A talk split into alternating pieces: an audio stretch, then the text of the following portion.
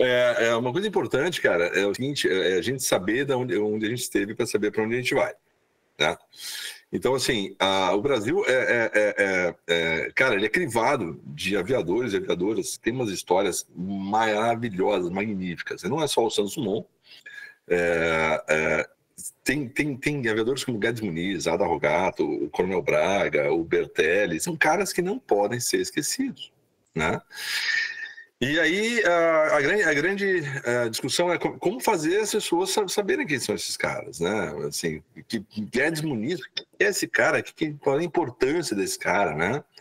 É, e, não, e não ser uma coisa chata, né, cara? E ser uma coisa legal, né?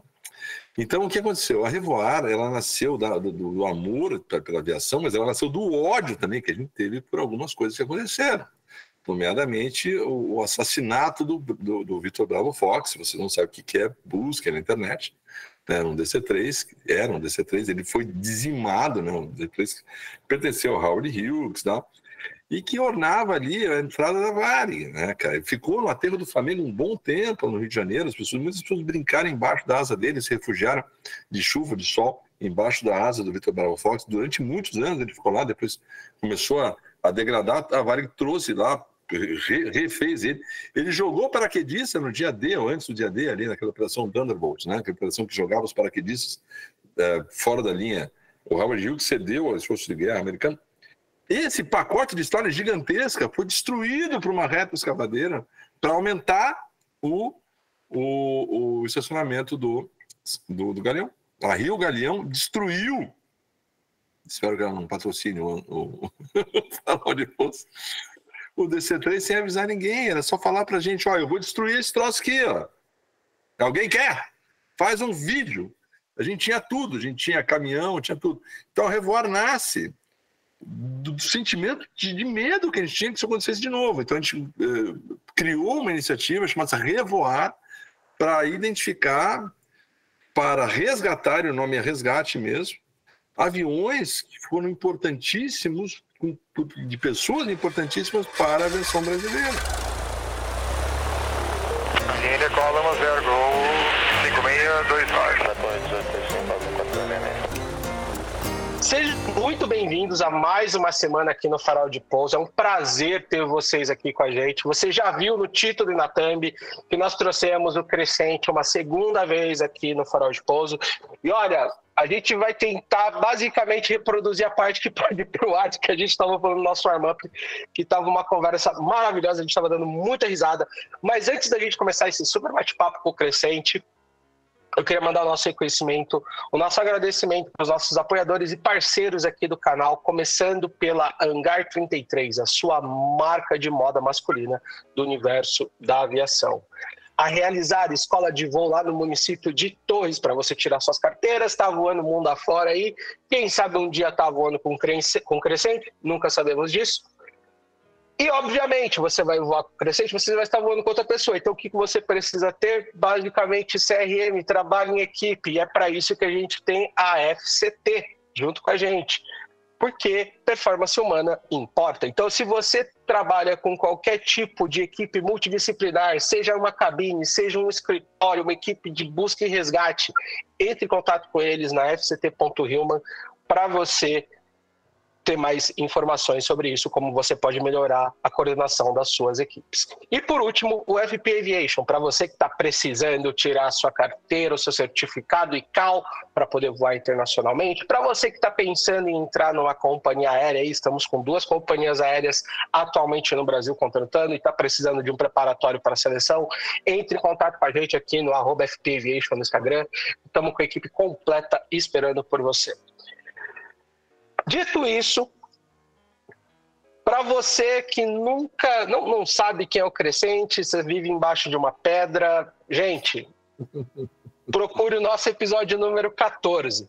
Temos aqui um, um, dos maiores nomes hoje da aviação brasileira em termos de produção de conteúdo, que quase todo mundo conhece. Então, Crescente, muito obrigado pelo seu tempo e muito obrigado por estar mais uma vez aqui no Farol de Pouso com a gente. Muito obrigado pelo exagero também. Eu minto Não, bem, às vezes, eu sei. Eu Henrique, minto muito bem. Eu, antes do, do Crescente falar, eu vou falar. Se você não conhece o Crescente, cara, você não faz parte do universo da aviação. Cai fora, vai fazer outra coisa, vai trabalhar com. Vai, tra vai, não, vai trabalhar com, com outra coisa. Vou pegar você não conhece, aqui, se você não conhece o Crescente, a habilitação está suspensa nesse momento, tá? Esse episódio aqui tem que ser hot mic, velho, porque senão as risadas não aparecem, bicho. Não, cara. Se você não conhece, conheça, não tem problema, não. Tem muita não, gente. Vamos conhecer não... agora, mas ó, tem muita chance de você estar tá no lugar errado, viu? Só porque... ô, ô, Crescente, Fernando Crescente está aqui de novo com a gente e estamos aqui no Café do Badanha. É, virtualmente aqui. Virtualmente. E aí, Crescente? Como é que tá, cara? Tudo bem contigo? Tudo bem, pessoal? Tudo ótimo, maravilhoso. É um prazer enorme falar com vocês, falar, com, falar, falar para minha galera, com a minha galera do lado, né, pessoal? Falar pra, de aviador para aviador aqui é muito bom, cara, muito bom. Prazer enorme estar aqui com vocês aqui. Estou à disposição, o que vocês quiserem. Podem, podem perguntar. Tem revoar, tem galeria, tem aviação executiva, tem o que vocês quiserem, a gente fala. Não, o problema é que a gente tem uma hora para falar. O Crescente é o cara, é o cara, é o cara da executiva executivo aí, tá com horário. A gente tem muita é, coisa para é. falar, né, Crescente? Cara, é. todo, o pessoal conhece a tua história, quem não conhece, então vai atrás antes de, de continuar aqui no, no episódio. É, pô, cara, é, da última vez que você gravou, acho que você não estava ainda na executiva. Né, e agora uhum. a gente estava fazendo o warm-up aqui, você falando sobre a sua experiência saindo da comercial, indo para executiva e tal, tal, tal. Dá, um, uhum. dá uma palhinha para quem está ouvindo a gente, assim, dessa tua experiência, como é que está sendo e como é que você hoje se vê dentro desse universo, assim, passando uma mensagem é, do, do, que é isso aí para quem ainda não, não conhece muito bem. Bom, pessoal, é, eu estou atualmente voando no Global 6000, né, para uma grande empresa em São Paulo, baseada lá, lá em Sorocaba. É, a versão executiva, é, o pessoal fala, fala, é um universo realmente bem diferente da comercial. Eu tenho 30 anos de comercial, né? E é 28 de comercial, mais dois de executiva agora, né? E eu estou muito satisfeito, eu não quero mais sair daqui de jeito nenhum por, por, por dois motivos. A primeira coisa é que é, a versão comercial hoje no Brasil mudou um pouco de perfil. Então, assim, a posição do comandante da versão comercial no Brasil mudou de perfil e não tem, não tem o que dizer em todas as empresas. Né? A gente uh, perdeu um pouco nossa autonomia de comando em decisões não operacionais e por uma série de motivos que não, não cabem aqui. Mas o fato é que na, numa aviação executiva grande, tem uma aviação executiva, a gente chama de aviação executiva pesada, que são aviões como Global, aviões como Falcon, uh, como os Gulfstreams, 550, 650, uh, a primeira coisa que você sente quando você vende no comercial é que você é muito mais valorizado, né? Porque, bem ou mal, quando você está com 3 mil pilotos, você é mais um piloto aquele. Agora não, cara. Agora você está com você e mais um, né? Primeira coisa que é interessante é, não tem instrução em rota. Você sai do simulador, vem um cara, dá um tapinha nas suas costas e fala assim, valeu, tá aqui o teu avião, pode levar para o Brasil. E você entra num avião que você nunca entrou. E que você fala com ele, eu olhava para ele, o Globo olhava para mim, né? O, é o, é o, gigante de neve, né? O, esse avião é o gigante de neve, minha filha botou o nome, porque eu voava um Challenger antes do mesmo grupo e era o Bolinha de Neve. Porque o Challenger, ele é, ele é, um, ele é um cartoon, né? Ele é tudo fofinho, assim, né?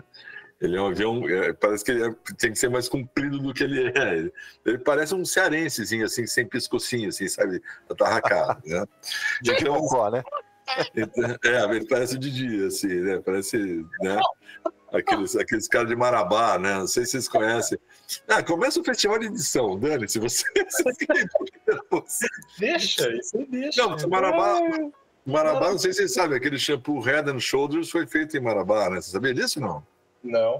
Porque é, é, não tem neck, é head and shoulders, é direto a cabeça.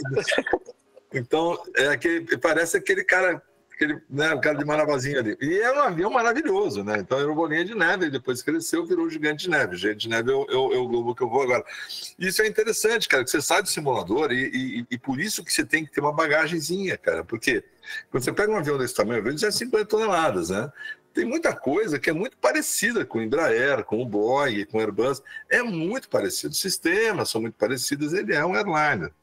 Então, entrou eu e meu colega um avião que a gente nunca tinha voado e trasladamos ele para o Brasil e fomos conhecendo, fomos batendo papo com um avião no meio do voo. Isso é muito legal, cara. Então, assim, o, o, o ideal é que a pessoa chegue nesse, nesse tipo de avião já com uma história, já com uma. Porque vai ser necessário, você vai ter que se virar às vezes ali. Mas me chama muita atenção, cara, a estrutura que a executiva tem hoje em dia. Eu tinha uma executiva no começo da carreira e eu não, era um Sêneca, né? Um Sêneca 5, né? Era um, um, um, um grupo em São Paulo, era um avião novinho, tal, maravilhoso, e nunca mais tinha executiva. E, cara, hoje em dia você tem tudo, você, é como se fosse uma, uma, empresa aérea, você tem a empresa que faz todo o plano de voo, toda a parte de, de você só fala para onde você quer ir, você só fala qual o dia que você quer ir, para onde você quer ir, quanto tempo você quer ficar, quantos passageiros são. E acabou. Mais nada. Aí você recebe um packagezinho de navegação, de performance, de autorização de sobrevoo, tudo de, de autorização de pátio. Uh, aí o cara pergunta qual é o FBO que você quer ficar. Eu não sabia o que, que era FBO. E eu fiquei com uma baita de uma vergonha de perguntar. Eu falei, eu tive que perguntar, o que, que é FBO, cara? não sei. Eu falei, FBO é o cara que vai te receber ali no aeroporto, que vai chegar lá a vanzinha, que vai chegar, que tem a salinha lá para fazer imigração tal. Eu falei, ah, legal. Ah, não, não sei quantos FBO tem, né? Aqui em Lauderdale tem uns seis ou sete, né? Eu tenho em Fort Lauderdale agora. E aí, cara, você tem que escolher, você quer ir para Signature, você quer ir para Shelter, você quer... aí você tem que ligar para uns caras, velho, em Lauderdale eu fico aonde, cara? Ah, fica nesse aqui que é legal, não fica naquele que é legal. Aí você tem esse negócio. Então, então cara, é, tem muita coisa diferente, muita coisa legal. Uh, chegando um dia, e graças a Deus que eu estou voando com um camarada que era meu copiloto, agora é meu é um comandante, a gente levou ele, que é, que é o Pedro, Pedrinho Parra, que é um dos melhores aviadores que eu já voei na minha vida, sem, sem sacanagem. E eles têm muita experiência, né? Então ele, ele, ele ia me. Não, olha, tem que fazer o IAPES. O que, que é isso, cara? Na entrada nos Estados Unidos. Eu, cara, nunca ouvi falar disso. Não, mas é simples. É só você tem que ligar para o Customs. Ligar para quem? Ligar para a alfândega dizendo que a gente vai chegar nos Estados Unidos. Mas eles não sabem, não tem radar naquele negócio ali? Não, não, não sabe, tem que ligar lá. Se você não ligar, os caras não, vão estar lá quando você chegar. falei, ah, tá bom, fizemos um checklistzinho, o cara foi me, me ajudando. Mas tem muito, muito suporte, é, é, comissaria. E, e tem um negócio engraçado, cara, que é o seguinte: os caras te valorizam muito mais. Chegaram para mim e falaram assim: qual é o uniforme que você quer usar? Eu, não, qual é o uniforme que vocês querem que, você, que eu use? Eu falei, não, qual é o. Você que decide, cara. Ah, eu quero andar de calça, camiseta polo e beleza, tá bom. Vai lá comprar então. Tá, vou aonde comprar isso? Não, vai na Google Boss, cara. Aonde quiser, onde é que vocês querem que eu vá comprar? Não, vai no Google Boss, compra sapato, meia, calça, Tá, mas quantas calças eu vou comprar? Não sei, você que sabe, cara. Vai lá, pega o cartão, vai lá, compra as coisas, tá e volta. Então, assim. é, é o budget? É o budget, não, o cartão é limitado, te vira. Não, assim, não, cara, não sei, ninguém vai comprar 18 calças no Globos. Eu, eu, eu cheguei lá, comprei duas calças, quatro camisas, quatro camisas um sapato, meio e tal. Então é uma coisa muito interessante, cara, que você tem, você tem uma, uma, uma valorização, cara, porque os caras estão com a família deles ali, cara, entendeu? E assim, não dá para o cara assumir o, o, avião, ou sei lá. E ao mesmo tempo existe muita responsabilidade, bicho, porque você é responsável por um asset de milhões de dólares, né? E que é importante. Então, assim, e que não dá lucro. Isso é interessante. Você não dá lucro, não tem lucro na aviação executiva. Você só tem despesa. Então, quanto menos despesas você der, melhor, no sentido de que, no sentido de que se você puder utilizar uma rota mais favorável, poder, fazer um tankering, né? O tankering, se vocês não sabem, o iRink, que é um sistema que você coloca as informações lá, ele calcula para a gente o chamado tankering. O que, que é isso? Ah, você vai fazer São Paulo, é, Lisboa, Lisboa, Pisa, que nem a gente fez. A gente fez exatamente isso. Lisboa, Pisa. De Pisa a gente vai voltar para Lisboa, vamos passar em Madrid e vamos descer para o Brasil. Aí você coloca ali no sistema quais são os valores de combustível de cada lugar. Tem uma empresa de, que já nos dá suporte nesse sentido. E aí o, o, o, o, sistema calcula, ó, abastece tanto em São Paulo, tanqueia em Pisa, e aí você faz Pisa, Lisboa, Lisboa para o pai e desce direto. Porque você vai economizar não sei quantos mil dólares. Então, assim, é, você, você faz uma gestão da aeronave muito legal. A gente tem operações, que é o Luiz, né? É um cara que, puta, me dá um baita no suporte, né? Que ele, que ele gere as aeronaves do grupo. E, e acaba que, cara, é uma aviação mais previsível, é, no sentido de que eu já tenho a minha escala até março. É uma aviação, na verdade, tem a minha escala até maio. Só tem um voo em maio que eu sei que vai acontecer, tô, tô dependendo do, do, do, do dia. É uma aviação mais leve, né? Tipo assim, você não tem foco, não tem operações, não tem um cara. Humor, né? Não, leve no sentido de humor, de moral, de. De humor, porque os caras estão viajando, eles são sempre felizes, né, cara? É, é que nem quando, quando eu viajava fretamento ali na Jet, tava todo mundo feliz, né, cara? Eles estão saindo do trabalho. E é por isso que o teu trabalho é importante, cara. Porque você é o responsável por fazer um troço, cara, que é o seguinte: o cara, ele tá trabalhando pra caramba para ganhar dinheiro para sustentar a família dele, sustentar inclusive a tua aviação. Então ele tem que chegar no aeroporto, cara. Ele tem que chegar no aeroporto, o, o, carro dele tem que, tem, que, tem que aproximar, o portão tem que abrir, ele tem que chegar, tem que entrar no, no, no customs, tem que passar ali, tem que ter os bombons que ele gosta, tem que ter, tem que ter tudo ali, velho. Tem nego retirando uma ala, aí o cara passa pelo customs, entra numa outra van que já tem que estar preparada, porta aberta, não sei o quê, tem que chegar no avião, ele acabou de entrar, a última mala tem que estar entrando, fechou, dá partida no motor e vai embora. E na chegada a mesma coisa. Ah, vamos chegar quando a gente chegou em, na Tanzânia, né? Chegou na Tanzânia, brother, tem que ser exatamente a mesma coisa. Abriu a porta, tem que ter uma van ali com pessoas esperando para pegar o cara, para levar para o hotel, papapá, não sei o quê, entendeu? É um show. O show não pode parar. Né? Como é que você faz isso? Estando sempre na frente do avião. Então, assim, a gente vai fazer um voo no dia 5 de janeiro, uh, que já está programado. Então, assim, as autorizações de parte já são pedidas e tal. Então, assim, já está tudo mais ou menos pronto, né? Então, quando você vai pegando essa cancha, o teu passageiro tem que, tem que ser fluida. Nem sempre a gente consegue.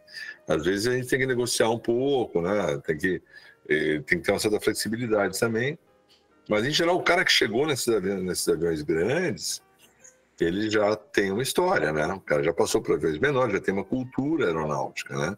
É mais fácil de você falar para ele, olha, a gente não vai poder pousar em tal lugar, a gente vai ter que ir para tal lugar, mas já está tudo coordenado, vamos alternar não dá para pousar em Cascais, vamos para Lisboa, mas já está tudo coordenado. Já ligamos para o avião, para o motorista, o motorista já está indo para Lisboa, já avisamos as pessoas que entendem para Lisboa, é só chegar lá.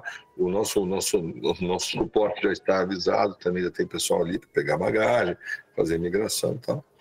Então, assim, quando isso acontece, cara, bora, você é um resolvedor de problemas, é, cara, né? E aí a mágica acontece, né? O, o, quando acontece algum problema desses, alguma coisa dessas, aí tu praticamente não entrega o problema para o patrão, tu só vai dizer, olha, houve um problema que já está resolvido desta maneira. Exatamente, tá? ou, ou dá opção. Tu, tu pode é. me dizer se isso daí seria um, um, é um piloto que cuida de gente, né? Não é um piloto que cuida de avião, só de avião. Não, exatamente, cara. E é muito legal isso. E aí eu vejo uns babaca falando. Pode falar babaca aqui? Não sei. Falei, babaca, Dani. Tá, tá, tá, tá claro pode, pô, claro. Tem uns, pode. tem uns idiotas aí que falam que, ah, que eu vou pegar a mala do patrão. Rapaz do céu, bicho. Eu não vou, eu não sou aviador para pegar mala de patrão. Eu pego a mala do patrão com todo o carinho do mundo dou a mão para ele subir no avião. Então, não tem problema, cara, não tem problema. E não é porque o salário é o dobro, mais ou menos, o salário da comercial não é isso. É que, cara, essa é a tua função, velho. A tua função agora é cuidar daquela família ali, saber que ela chegue bem no, no, no, destino, porque eles vão cuidar da tua família, cara. Meus filhos estão indo para um bom colégio hoje, tá, por causa disso. Então, assim, eu acho que é, essa vaidade que alguns aviadores têm, de tipo assim, ah, eu não vou fazer serviço de bordo, eu faço com o maior prazer do mundo, entendeu? Assim, é, assim claro, lógico, ideal seria que tivesse comissário, não tem comissário, estão advogando a necessidade de uma comissária a bordo. Mas assim, não tem menor problema isso. Isso não é importante. O importante é que a aviação seja feita com maior segurança e com maior previsibilidade possível. Então, assim, é tipo, ó, Cascais fechou, né? Por exemplo, fechou. A gente pode ir para Lisboa, já tem aqui para Lisboa ou Porto. Eu sei que tem negócios do Porto também. Chega para ele com essa, com essa possibilidade. Né? Olha, tudo bem, a gente tem Lisboa e Porto que estão abertos. Tem alguma preferência? Não. Se o cara falar não, então tá, então é Lisboa. Falo, não, pô, então foi o seguinte, vamos para o Porto, que eu tenho negócios ali, a gente fica lá. Então, isso é legal de você fazer. Né? E você chegar, troca com o teu colega, define, prepara as duas coisas e já vem com o problema com a solução do lado. É, ele opta, né? Isso é muito e, bacana. E é, e é o, que não, o que não acontece na aviação comercial, né? Porque no fim a gente acaba ligando para coordenação para alguém. Você pega, liga para alguém, o telefone, usa o, sat é. o satélite do avião e liga para alguém: Ó, oh, tá acontecendo isso, resolve aí, te vira, né? E a gente é, fica ali só operando o avião. Na verdade, na é, aviação comercial a gente opera, a gente opera somente o avião, né? E, a aviação comercial e, ela é uma teia, na realidade, né? Então, assim, você puxa um nó da teia, ela vai puxar a teia inteira. Então, é. então assim, lógico que às vezes, velho, às vezes, cara, não pode entregar tudo para os caras também, né, velho? Eu, eu, trabalhava numa empresa aérea que o cara mais, mais velho lá no CCO, no Centro de Controle de Operações, tinha 25 anos de idade. Então, assim, uma vez o cara chegou para mim e falou assim: ah, comandante, decola sobrevoa o Santos Dumont, se tiver aberto, pousa, senão vai pro Galeão. Eu falei, não, olha que beleza, ah, que maravilha. Que coisa fantástica. Eu não tinha pensado nisso, né? Veja bem, eu, né? É uma coisa que eu tinha. Falei, cara, isso não existe, cara. Não existe num jato comercial se fazer um troço desse. Você só pode decolar para o aeroporto está aberto, está escrito na lei. Eu não posso decolar para o aeroporto que está fechado. Ou com perspectivas de abertura. Então, você vai decolar para Manaus, Manaus está fechado, mas ele tem lá uma perspectiva de abertura. Né? Então, assim, cara, é, é, a, a, a, aviação comercial, cara, ela, ela, ela, ela se transformou num, num, sei lá, num turmoil, assim, né? como, é, como é que eu vou dizer isso de, de, de pessoas? A galera entra ou para sair para uma aviação comercial melhor, ou para ficar pouco tempo e uma executiva grande. Então, assim, é, hoje em dia, cara, eu, eu, eu, encontro meus colegas nas empresas que eu fui antes e, assim, há uma certa tristeza no ar, assim. Porra, cara, é, a pressão é muito grande, né? Para você ter uma ideia, quando eu voava na minha última empresa comercial, o tempo, o tempo para o último piloto sair, o último passageiro sair e o primeiro passageiro entrar era de quatro minutos. Então, ou seja, o último passageiro botou o pé para fora, o primeiro passageiro botando o pé para dentro, o pessoal do aeroporto tinha quatro minutos para fazer isso. Isso Não era, ou era meta? Oi? Isso era média isso ou era meta? Isso era obrigação, estava escrito, isso era política.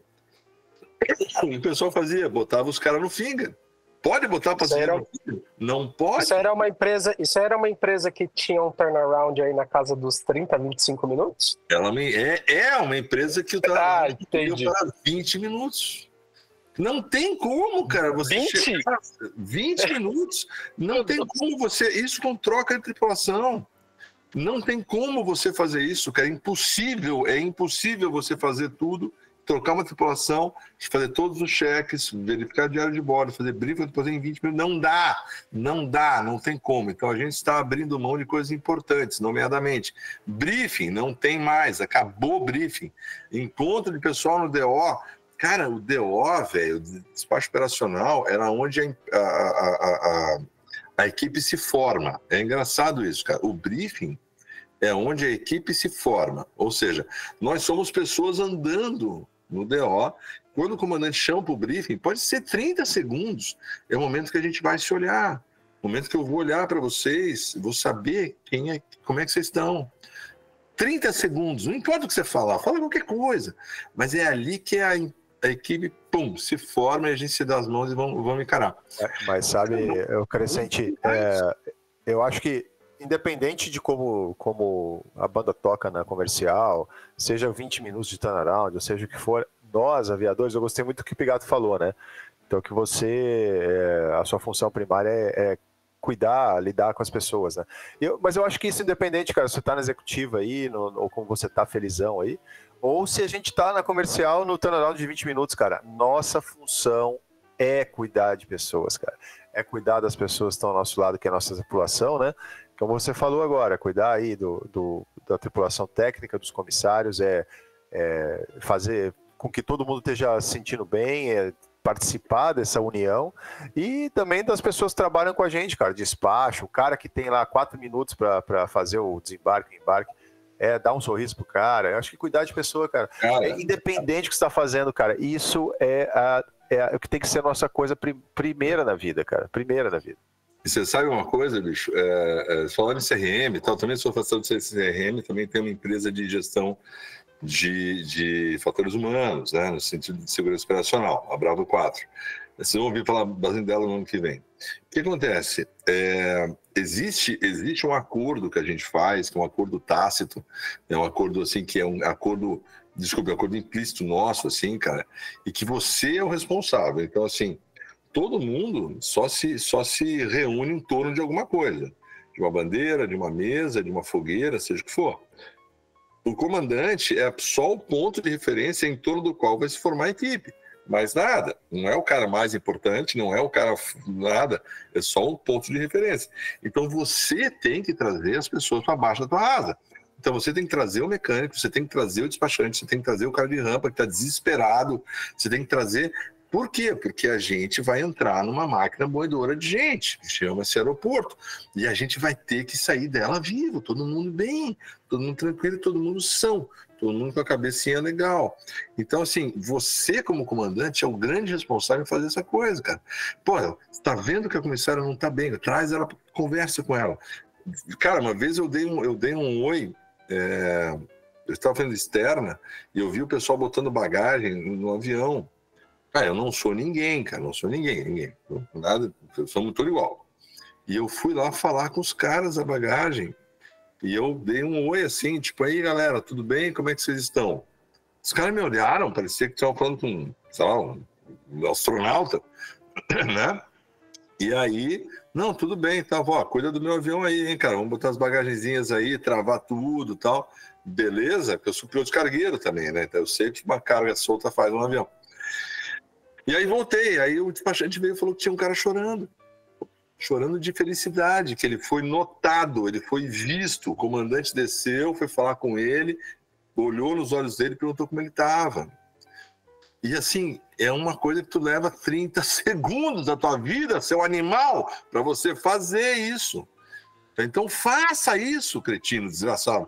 E assim, traz os caras para baixo do teu do teu, do, da tua asa, abraça as pessoas, entendeu? Traz os caras aqui para que a gente sobreviva todo mundo no final. E isso é importante. E tem cara que não aprende isso. E é esse cara que vai, que fala que nunca vai levar a mala do patrão, né? É esse cara pois que. É, exa cara. Exatamente esse cara. Mas, o, cara, Crescente, eu, eu acho que a gente poderia ficar falando três horas e meia, mas você vai ter tem prazo contado aqui. Eu não acredito não, nisso, mas eu... vamos Tudo lá. bem, vamos lá, vamos lá. É, já que a gente está falando de gente, eu quero falar de algumas pessoas, eu vou nomear essas pessoas, eu quero que você me fale o que, que elas tá. representam na tua vida, tá?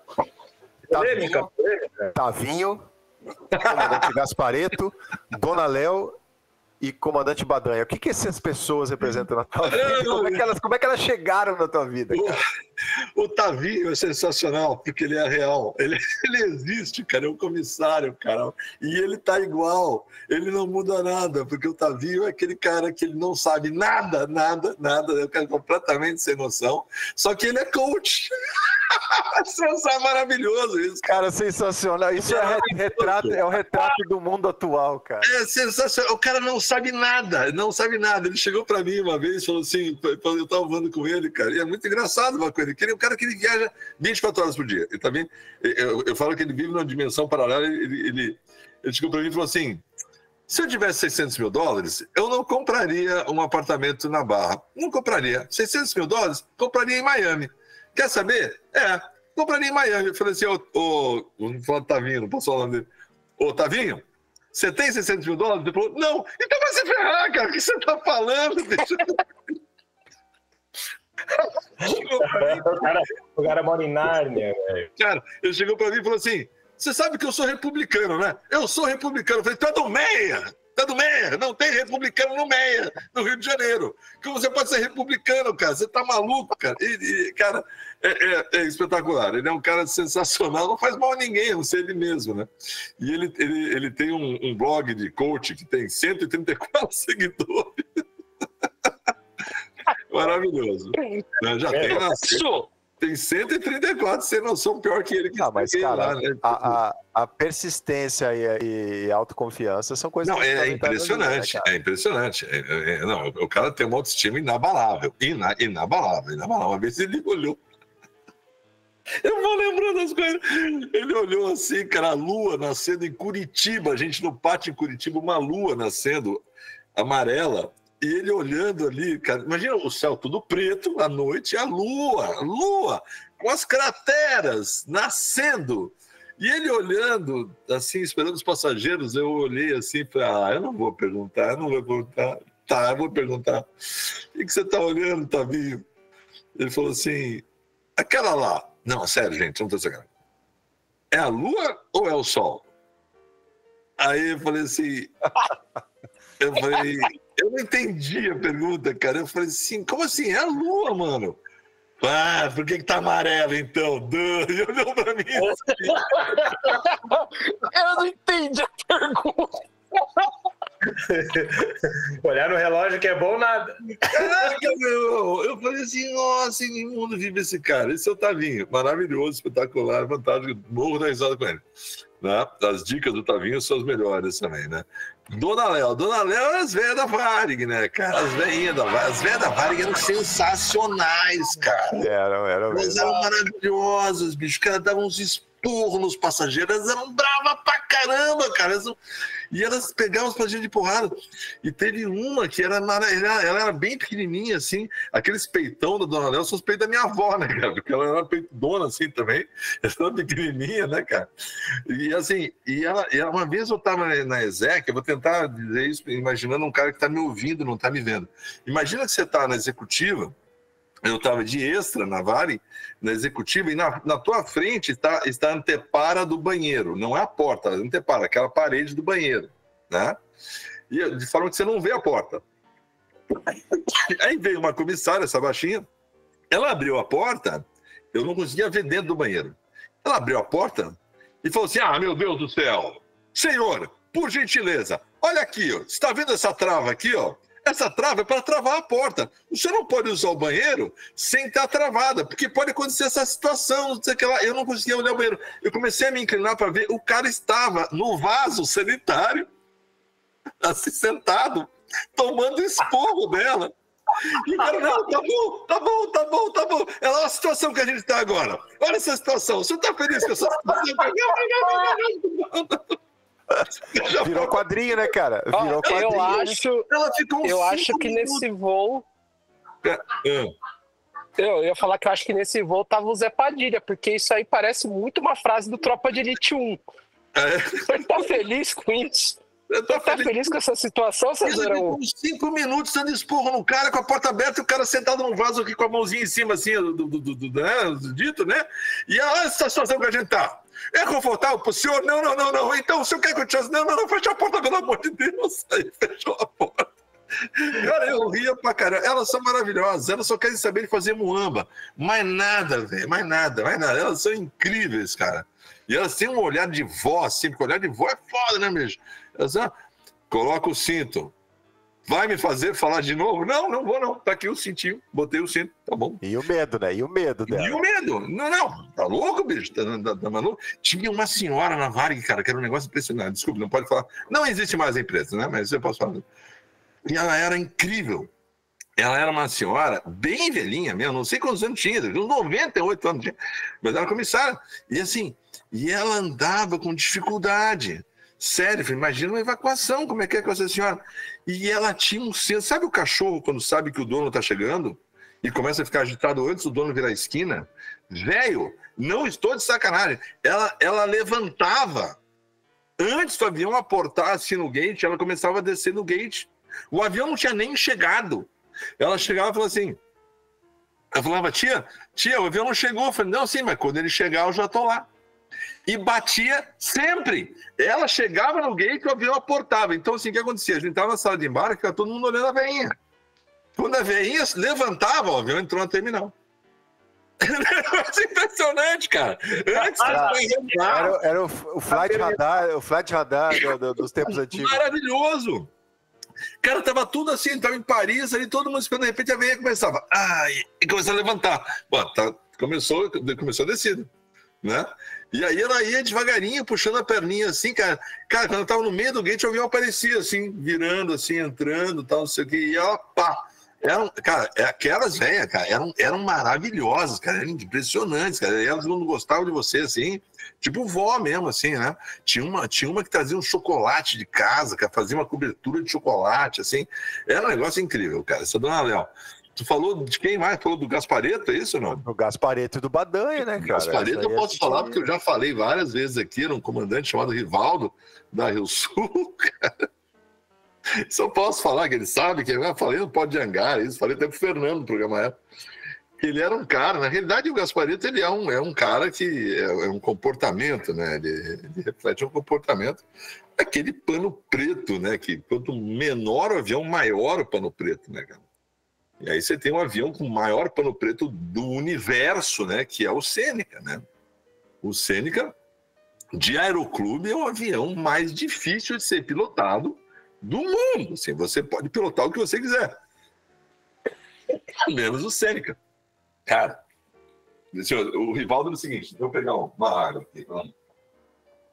Vou pegar uma água para não, não tossir no ouvido de vocês aqui. Não, vai lá. Você voava com o cara, velho, e era um troço assim, ele, e ele tinha essa voz assim, meio assim, desse jeito, assim.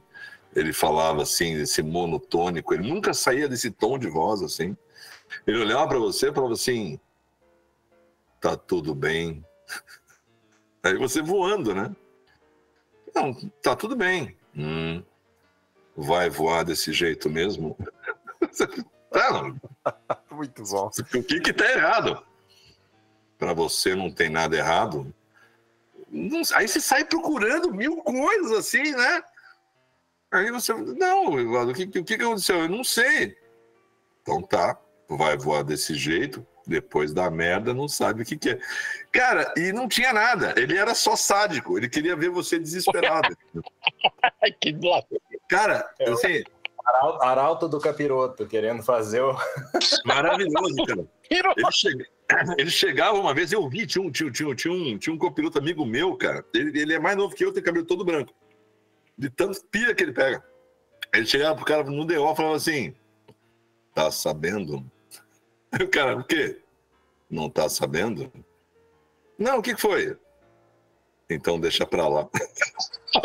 aí, aí, aí, aí, o cara saiu. Não, fala aí. Você não tava na reunião? Que reunião? Hum, da senha. Que senha? Da lista. Que lista? Porra, que tá acontecendo? Era só até hoje. O que era só até hoje? Ah, já fechou. O cara entrou no desespero, cara. Entendeu?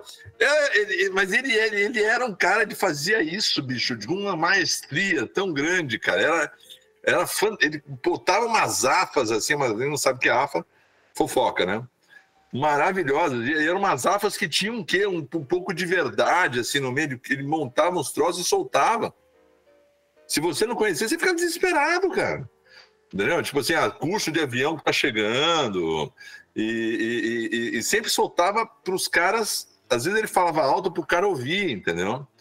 E era, era incrível, cara. Era incrível. A, a, melhor que ele fez, cara, e foi ele que fez essa, foi o seguinte: a, a Varig tinha uns, uns Opalas, que era da diretoria, uns Opalão velho. Velho não, Opalão Comodoro, bonito pra caramba. Acho que o Conrado se lembra dessa história. E surgiu uma AFA e a varia vender os, os, os Opalas. E foi ele que plantou a safra. E que tinha uma lista na chefia de pilotos, você tinha que botar o nome da lista lá, para você poder concorrer aí, ser um dos caras a comprar, porque os Opalas eles eram tratados a pão de ló, né? Eles eram, a manutenção dos Opalas era feita nos hangares Varig montou essa AFA. Depois eu fiquei sabendo, depois que tinha acabado, eu fiquei sabendo. E eu tava, velho. junto com o chefe do 67, estava assinando a troca de base, eu estava indo para o 67 e tal. Tocou o telefone, cara. Ele falou assim: alô? E ele dando instrução para mim, tipo assim: ah, assina aqui, é isso, assina aqui, papapá. Tua base vai ser essa. Alô? Aí o cara falou assim: ah, que, que lista? Não, não tem lista nenhuma. Eu não tô fazendo jogo duro, pano preto, não tem lista, porra. Os caras legal pro cara perguntando a lista. Chegava lá em cima, né, cara? porra, o dia inteiro tô aqui inventando esse tal de lista. Que que não tem? Sensacional isso, cara. E ele era sádico, ele era sádico mesmo. É um cara que ele queria ver o desespero nos olhos das pessoas, cara. Esse é o Gaspareto, pelo preto. Tem muito por aí, né? Ah, tem. Aviação executiva tem muito, cara. Muito, muito, muito. Bom. Hum. Tá, tem, tem do Aeroclube, do Aeroclube até a NASA, né, cara? Isso aí. Não, Aeroclube é, Aeroclube é um troço, é um troço, não, pelo é amor de Deus. É o que mais né? tem, né? É o que mais tem, Mas, é isso. E, e, o Badanha, cara? O Badanha, cara, Nossa, o Badanha era os velhos, os comandantes velhos da Varig também, cara. Os caras. Cara, o meu primeiro voo de 67, eu até fiz um, fiz uma tirinha sobre isso. Eu tava assim, eu, eu saí do 37, que fazia navegantes, Belo Horizonte, não sei o que, lá, o cara Porto Alegre, né? E fui 67, cara. E depois, o que aconteceu? O meu primeiro voo, num dezembro, para Nova York. Uma neve, cara. Uma nevava, bicho. E a gente descendo na terminal Nova York, fazendo aquela Canarsie 13 approach ali, aquele troço. Cara, para três esquerda. E eu estava vendido, eu estava de passageiro, eu não estava, eu estava vendido, quer dizer, eu entrava, eu queria ajudar o cara, era o Newton Lemos, o Newton era, era maravilhoso, cara. E aí o Newton olhava para mim, cara, o controle de Nova York falando, falando, falando, e eu tentando falar, eu não conseguia entender, eu desesperado, estava suando. E eu olhava para o lado, o Newton estava de boa, assim, cara, estava olhando assim. Aí olhou para mim e falou assim: Crescente, falei, oi, fala Roger. Eu falei, Roger? Falou, não, fala Roger no microfoninho. Eu peguei o microfone e falei assim: uh, Roger, fala Roger Varig 860. Fala, pode falar. Eu, ah, Roger 860. Falei, isso, tá muito bom, viu? Tá muito bom. Aí tava mais cinco minutos, ele falou, Crescente, pega o microfoninho, fala Roger Varig 860 de novo. Falei, sim, senhor. Roger Mariguete 50. E foi assim, cara. Quando eu vi, eu tava pousado. Eu não sei o que aconteceu exatamente. É muito eu não sei bom. como o que aconteceu, quem, quem que deu trem, quem que deu flap, nada. Eu estava. E esses eram os caras, bicho. Os caras tinham feito 40 vezes daquele ano Nova York. A gente voava muito, cara. Muito, muito, muito. Era sempre um Nova York, um Frankfurt, um Paris e um, e um outra coisa, qualquer um. Amsterdã, Miami, sabe o que for. E os caras voavam muito há muitos anos. Então eles não estavam nem aí, cara. Então, ó, o Newton Lemos, o Luiz Melo, tinha uns caras que nada abalava eles, porque eles sabiam tudo que tinha para saber daquela rota, daquele avião e tal. E eram caras assim, zero para o preto. E que estava tudo bem. O que, que eles queriam fazer? O que eles queriam fazer era chegar, jantar no Carmines, eles queriam é, fazer as comprinhas dele e voltar para casa para ver a mulher, a esposa e as crianças, o que é o, o que é realmente a importância, né, cara? Então, assim, eu estou estragando, o meu copiloto, já está todo estragado já, né? Já era, né? Estraguei completamente. em dois anos o Pedrinho Parra está estragado. Porque ele falou. Porque, cara, assim, ele, ele tá, ele tá, ele, ele tá, ele virou um badainha, né? Mas o, o, o, Crescente, o Badanha, cara, ele representa o, o e o ego de todo piloto, né? Ele tá em todo lugar o tempo todo, fazendo tudo ao mesmo tempo. Sim. Ele não tem um pouco de Forrest Gump, assim? Tem, cara, ele, ele, cara, ele tá em todas as fotos da aviação mundial. É. Ele teve, mas sempre em backstage, né, cara? Né? Sempre backstage. Ele, ele que auxiliou o Sunny. Quando o Sunny pega aquele, aquele telefone, o pessoal acha que ele tá falando no PA. Não tá. Ele ligou pro Badanha. É ele auxiliou o Sunny depois no Rio Hudson. Ele teve no, no, Apollo 11. Né? No Apollo 13 foi ele que deu, deu, deu a... a, a... É legal. Foi queima no, no, nos foguetes lá. É, exato. Então, assim, ele é o consultor da NASA, né? o consultor da SpaceX, né? Então, assim, e o legal, cara, é que o, o, o Badanha, como conceito, já entrou na aviação e ele é o anti, anti é, youtuber glamouroso sabe tudo, né? Então, assim, ele é o cara que é o cara simples, não tem mistério. Porque na realidade, galera, por mais que a gente queira colocar mistério, não tem mistério. E isso é um troço que na versão executiva é engraçadíssimo, cara. Por quê? Porque os caras botam mistério em tudo, velho.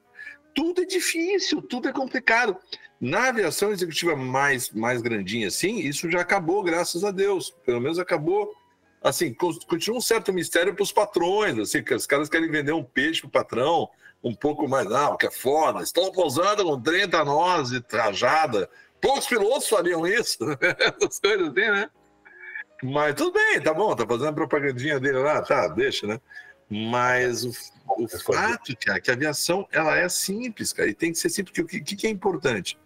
O que é importante, galera, é a camaradagem. O que é importante você ajudar um colega teu. O que é importante você arrumar um emprego para um cara que está precisando. Você chegar bem, que a gente chegou aqui em Lauderdale, e ir lá no Flanagan's comer camarão. Isso que é legal, tomar uma cerveja não sei aonde. Fazer os compêndios de Natal e voltar para cá. Isso é importante. O resto não é tão importante. Né? Fazer a coisa com segurança, fazer a coisa tranquilinha, fazer a coisa macia para chegar bem e comer alguma coisa legal, e jantar, entendeu? Cara, é, assim, é, existe um samba, cara, eu não, eu não, sou sambista, não gosto muito de samba, eu sou marroqueiro, mas é maravilhoso, que, que é um poema que ele fala assim, quem já passou por essa vida e não viveu, pode ser mais, mas sabe menos do que eu. Então, cara, essas coisas, esses egos todos, essas coisas, porque eu, porque eu, porque eu, porque eu, eu, eu, eu o cara que fala mais de três eu na mesma frase, tem algo errado com esse cara. A autoestima dele é muito baixa.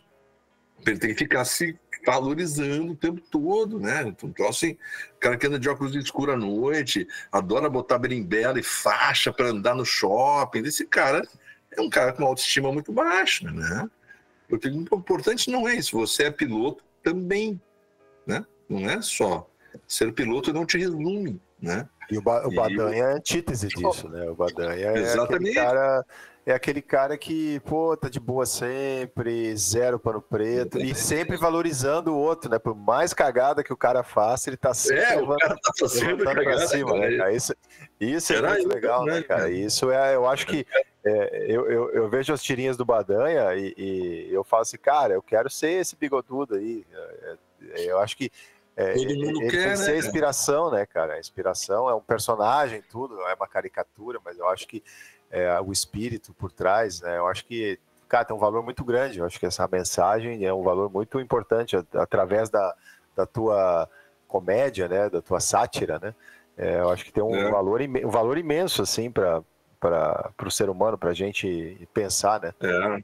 Sim, porque na realidade eu dei uma palestra lá na, na, na, na Aerotime, lá em, no Aerofest, lá em Salvador, que os caras me chamaram para dar uma palestra, né? E me incomoda muito esse troço de chamar a gente de mestre, né, cara? De guru, mestre. Eu, para com esse troço, cara. Pelo amor, eu não sou mestre de ninguém, não, cara. Quem sou eu?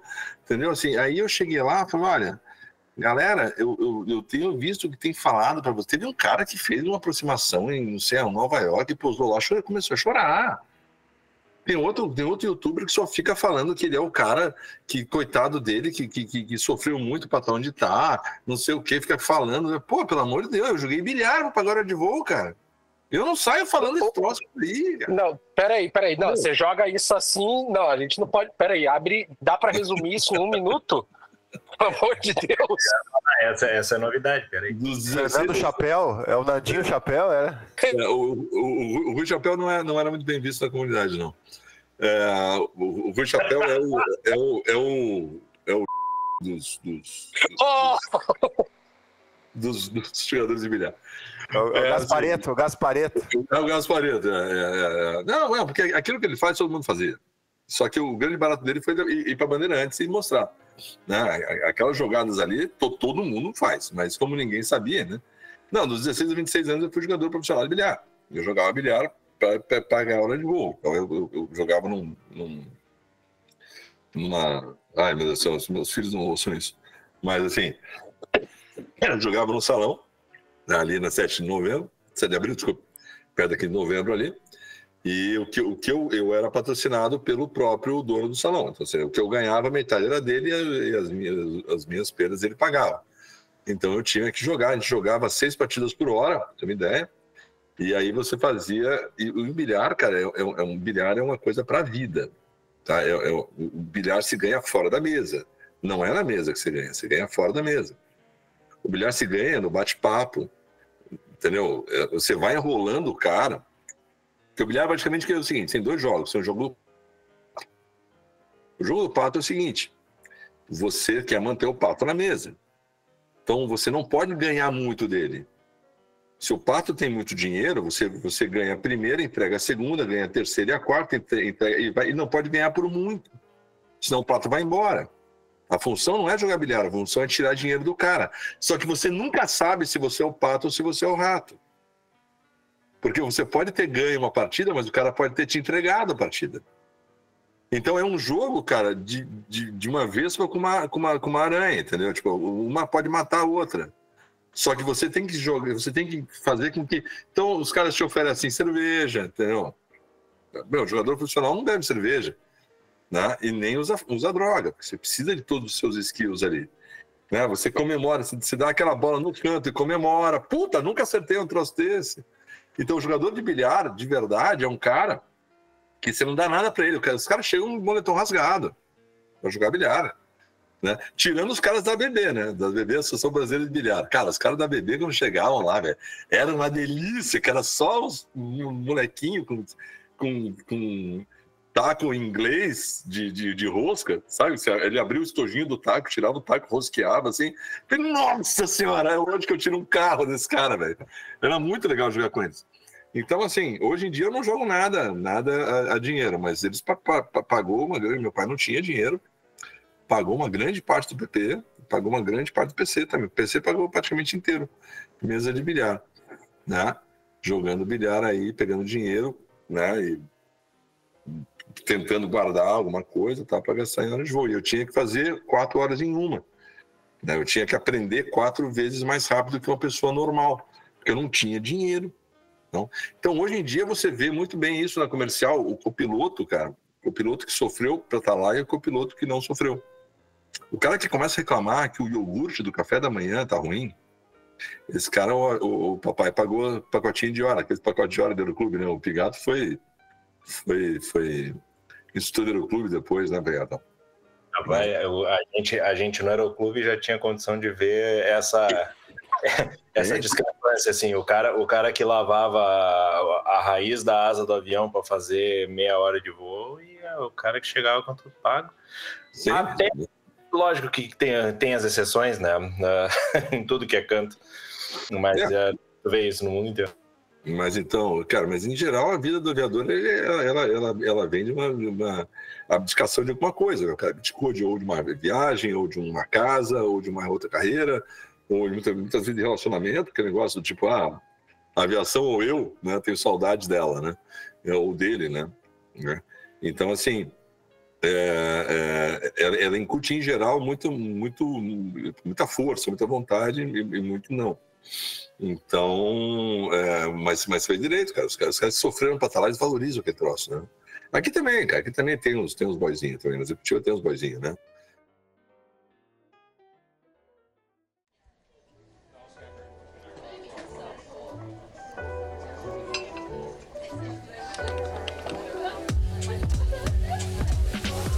Hora do cafezinho do Farol de Pouso, um oferecimento. A V House, arquitetura aeronáutica, projetos de aeródromos, hangares e condomínios aeronáuticos, feito por pilotos e para pilotos. Nex Atlas, o aplicativo definitivo de planejamento de voo e navegação aérea do piloto brasileiro.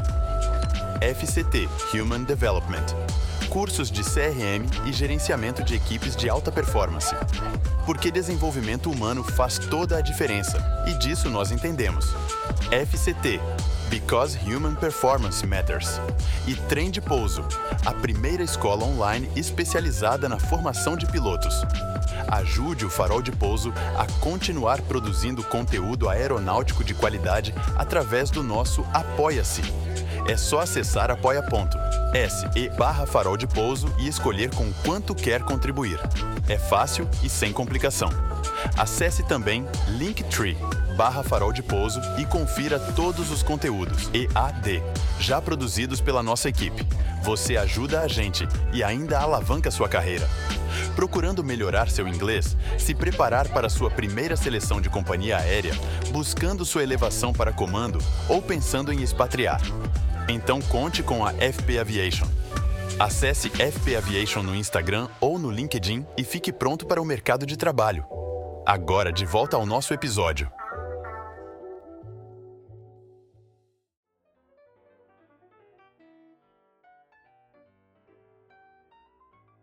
Conrado, uh, não sei se tu sabe, mas o, o Crescente é o cara que mais faz coisas simultaneamente uh, em, que tu imagine na aviação brasileira. Tu acha, que, tu acha que o cara faz pouco? É, é, ele voa, ele gerencia o avião dele, ele toca o, a galeria Crescente, tem as conhecidas causas humanitárias que ele apoia e que a gente também apoia, e tem a Revoar, que eu queria que tu tocasse antes da gente encerrar. Eu estava com o microfone aberto aqui exatamente para falar isso, que você falou de a, a abdicação, é, né, de, de, de fazer mais, de, de fazer, é, fazer né, desse instinto de fazer o, o extra sem querer nada em troca. E esse projeto, cara, esse projeto é um projeto que a gente tem que divulgar e tem que ser falado. E estava aqui esperando a oportunidade mesmo para você poder é, trazer para a gente, pra, especialmente para a audiência aqui, o que, que, é o projeto Revoar e quais, quais são as intenções com ele. Eu, eu, vou falar rapidinho, mas eu queria um podcast para Revoar. Ó, vamos fazer o seguinte, vamos fazer o seguinte, Crescente, parte 2, vamos marcar a parte 2 para gravar semana que vem, porque esse, esse papo merece realmente merece um, uma merece um episódio inteiro. Né? Merece. Aí a gente vai fazer um episódio sem tempo, sem tempo para parar e contando histórias, falando. Faz um teaser aqui, faz um é, teaser. Gente, chamado. Eu só vou abrir aqui um, um, um, um parênteses de bastidor que a gente ficou uma hora de warm-up com o Crescente. Já tava jogando conversa fora com ele. Mas agora falando sério, o Crescente, a gente tem que marcar uma parte 2 urgente, porque realmente eu acho que falar da Revoar, falar desse projeto, falar dessa sua dedicação altruísta é muito importante. Eu acho que não só é importante pela causa em si, mas também para inspirar outras pessoas, né? Vamos lá. É, é, uma coisa importante, cara, é o seguinte: é a gente saber de onde, onde a gente esteve para saber para onde a gente vai. Né? Então, assim, a, o Brasil é, é, é, é, cara, ele é crivado de aviadores e aviadoras, tem umas histórias maravilhosas, magníficas. Não é só o Santos Dumont, é, é, tem, tem, tem aviadores como Guedes Muniz, Ada Rogato, o Coronel Braga, o Bertelli, são caras que não podem ser esquecidos, né? E aí a, a grande, a grande a discussão é como fazer as pessoas saberem quem são esses caras, né? Assim, que Guedes Muniz, que é esse cara, que, qual é a importância desse cara, né? É, e, não, e não ser uma coisa chata, né, cara? E ser uma coisa legal, né? Então, o que aconteceu? A Revoar, ela nasceu da, do, do amor pela aviação, mas ela nasceu do ódio também que a gente teve por algumas coisas que aconteceram nomeadamente o, assassinato do, do, do Vitor Bravo Fox. Você não sabe o que é, busque na internet. Né, era um DC-3, era um DC-3, ele foi dizimado, né, um DC-3 pertenceu ao Howard Hughes, tá? e que ornava ali a entrada da Vale, né, cara? Ficou no aterro do Flamengo um bom tempo no Rio de Janeiro, as pessoas, muitas pessoas brincaram embaixo da asa dele, se refugiaram de chuva, de sol, embaixo da asa do Vitor Bravo Fox. Durante muitos anos ele ficou lá, depois começou a, a degradar, a Vale trouxe lá refez ele. Ele jogou paraquedista no dia D, ou antes do dia D, ali naquela operação Thunderbolt, né? aquela operação que jogava os paraquedistas é, fora da linha. O Howard Hughes cedeu às forças de guerra americanas. Esse pacote de história gigantesca foi destruído por uma reta escavadeira para aumentar o, o, o estacionamento do, do, do Galeão. A Rio Galeão destruiu espero que ela não patrocine o, o, o Poço o DC3 sem avisar ninguém. Era só falar pra gente: ó, eu vou destruir esse troço aqui, ó. Alguém quer? Faz um vídeo A gente tinha tudo, a gente tinha caminhão, tinha tudo. Então a Revoar nasce do, do sentimento de, de, medo que a gente tinha que isso acontecesse de novo. Então a gente eh, criou uma iniciativa chamada Revoar para identificar, para resgatar, e o nome é resgate mesmo, aviões que foram importantíssimos, de pessoas importantíssimas para a aviação brasileira. Então hoje a gente tem, por exemplo, o, o, o primeiro Paulistinha, Paulistinha número 01. 01 está conosco, totalmente destruído, mas ele está conosco ali.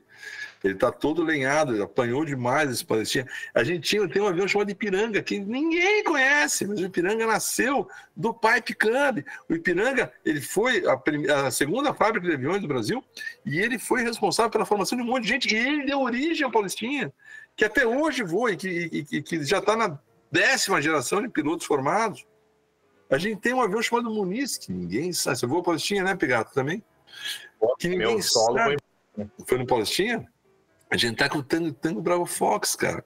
A gente tem um, um, planador chamado Stratos, que ninguém sabe também, um planador, um planador pequenininho, pretinho assim, ninguém dá nada. Cara, foi o primeiro planador feito no Brasil, é, feito com, com, com, com designer brasileiro, que ganhou, cara, campeonato de acrobacia de planador durante duas vezes, cara, que o Bertelli voou esse planador. Quem que é o Bertelli? O Bertelli fundou a acrobacia nacional.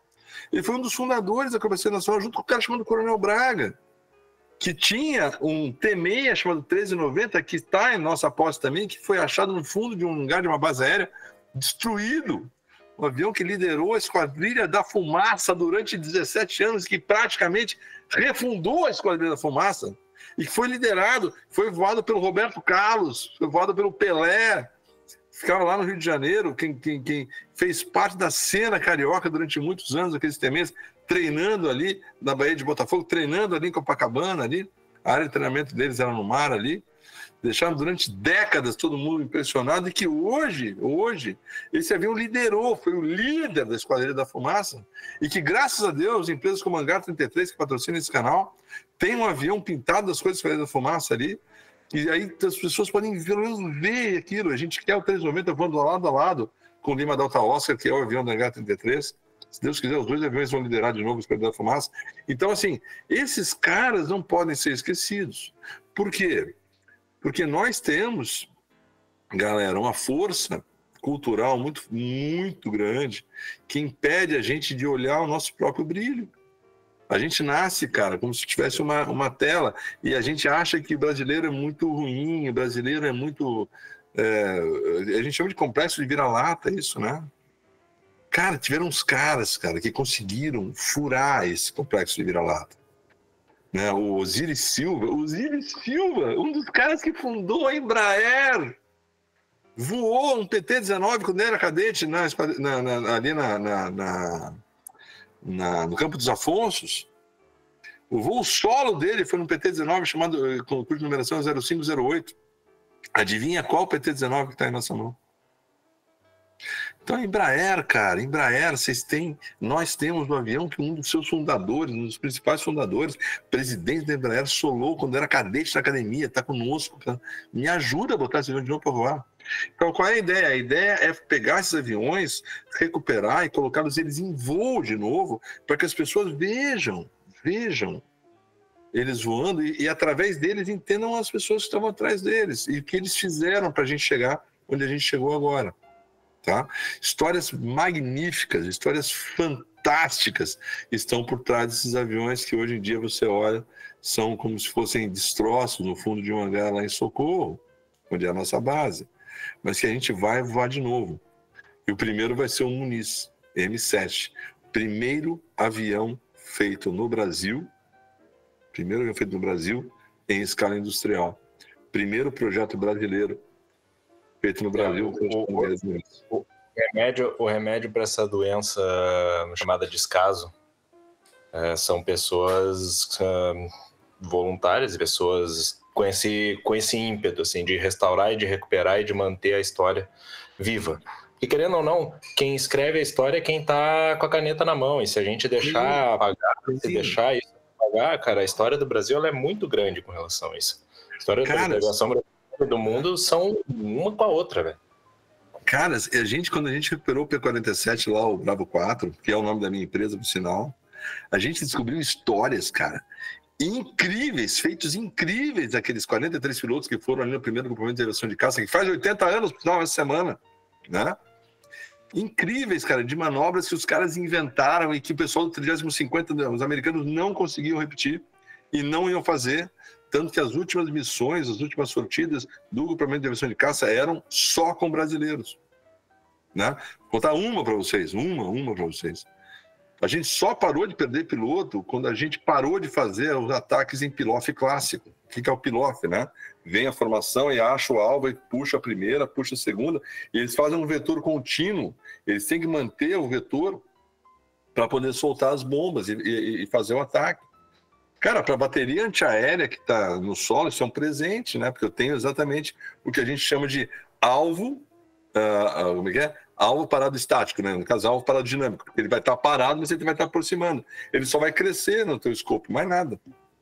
Então, assim, o que, que, que, os brasileiros fizeram? A FEB já estava pegando algumas posições de artilharia, de posição antiaérea é, alemã, e passou para a FAB a seguinte informação: falou, olha, eles têm um batente aqui de 15 graus aqui, ó tá? Por quê? Para você não, não, não pegar tropa em solo. Então, se vocês vierem aqui por baixo, vocês vão conseguir. O que, que os brasileiros fizeram? Eles pegaram as, as, as, as quatro metralhadoras, a, a metralhadora tinha tilt 0 a menos 15, né? Então, vocês botaram em tilt 0 e você tinha fechamento de 350 ou 250 jardas, que era o ponto onde elas se encontravam, né? Eles botaram tilt 0 e fecharam com 250 jardas, botaram o ponto de encontro mais à frente. E se você pegar as gravações das, das, das gun cameras dos P-47 no final da guerra, era tudo atirando aqui, ó. Era o que eles chamavam de aviação corta-grama. Eles vinham a 2 a 3 metros com um P-47 de 15 toneladas, cara. O peso total dele era 7 com mais 7 de armamento de bomba, não sei o quê. A 200 nós, a 3 metros do chão, atirando. É um, é um animal de grande aquele avião, cara.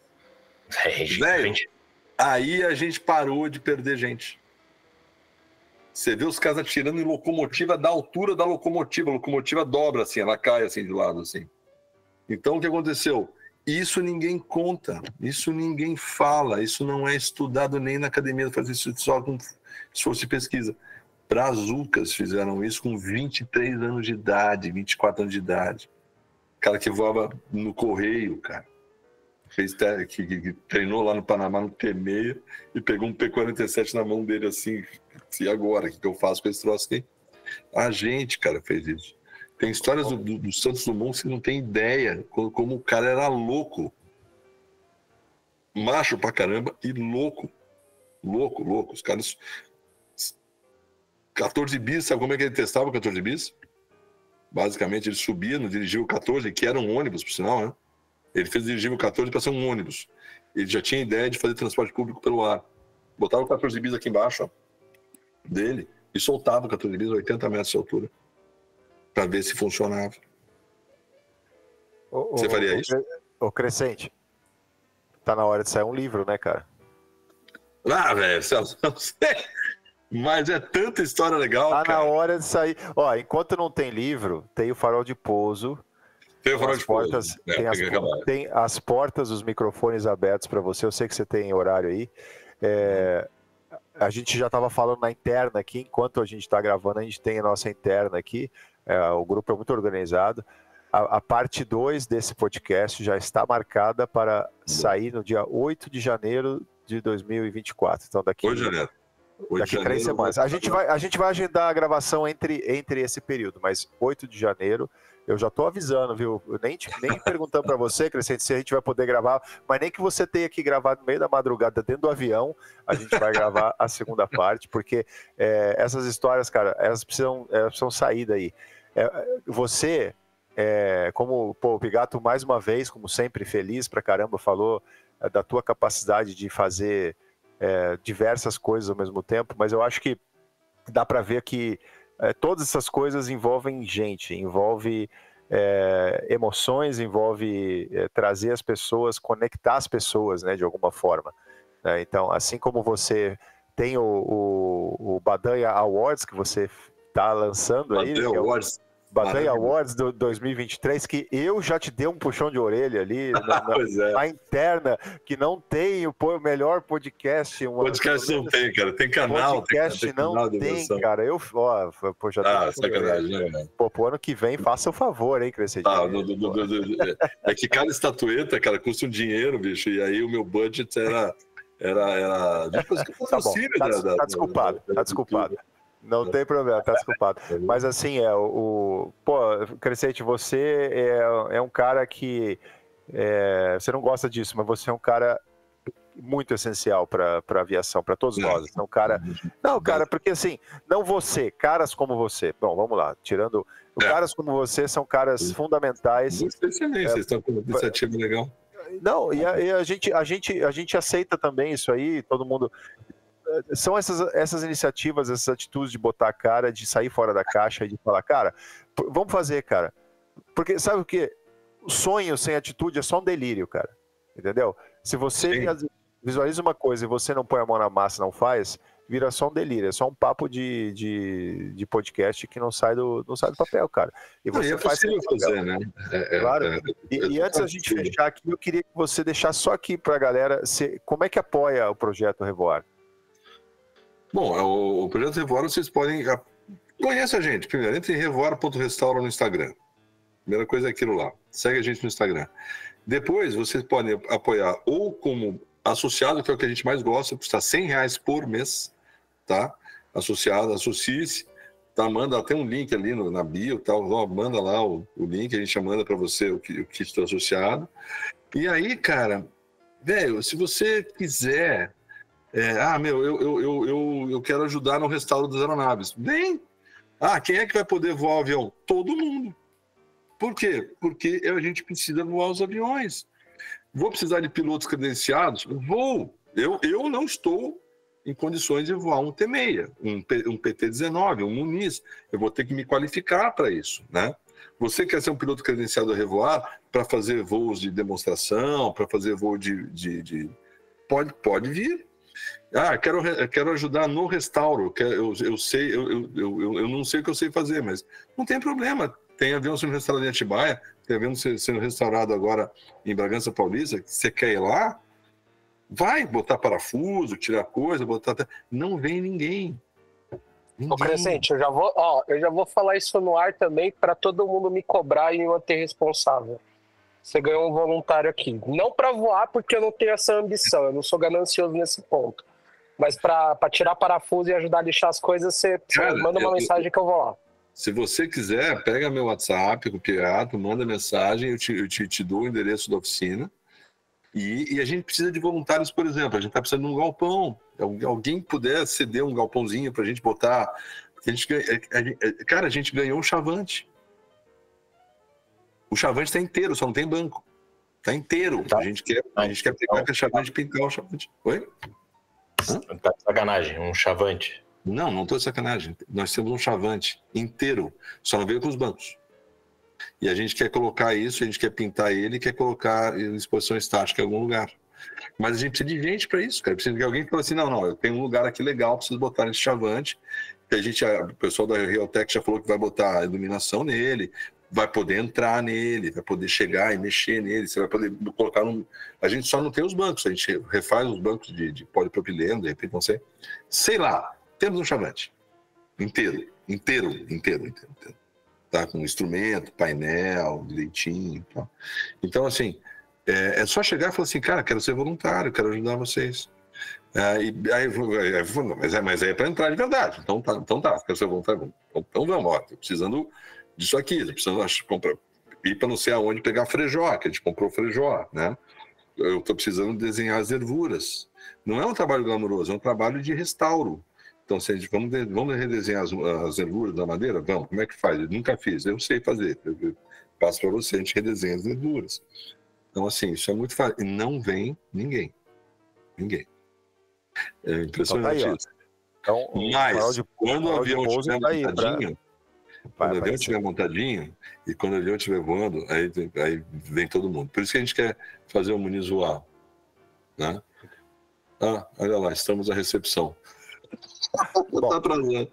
Crescente, Boa, Episódio, esse episódio está indo ao ar dia 18 de dezembro de 23. Segunda parte vai no ar, ao ar dia 8 de janeiro. Bota, quem tá, chegou até aqui, bota na tua agenda aí do, do iPhone, do, do sei lá o que, do Galaxy, não sei o que bota na agenda, dia 8 de janeiro de 24, vai ao ar a continuação aqui desse episódio e o Crescente vai, Crescente vai trazer mais histórias Vamos lá, e, história, história, sobre a, o projeto Revoar e também muita história, da, as nossas histórias, algumas das histórias do nosso warm-up que não foram ao ar aqui, com certeza vão aparecer. Crescente, obrigado, um cara, parabéns, obrigado. valeu mesmo.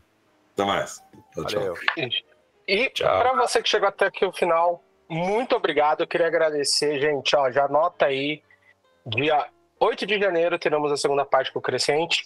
Antes também eu queria mandar o nosso agradecimento para os nossos patrocinadores, para os nossos apoiadores aqui do canal, a Hangar 33, a Realizar, a FCT e a UFP Aviation. Gente, muito obrigado. Tchau, tchau.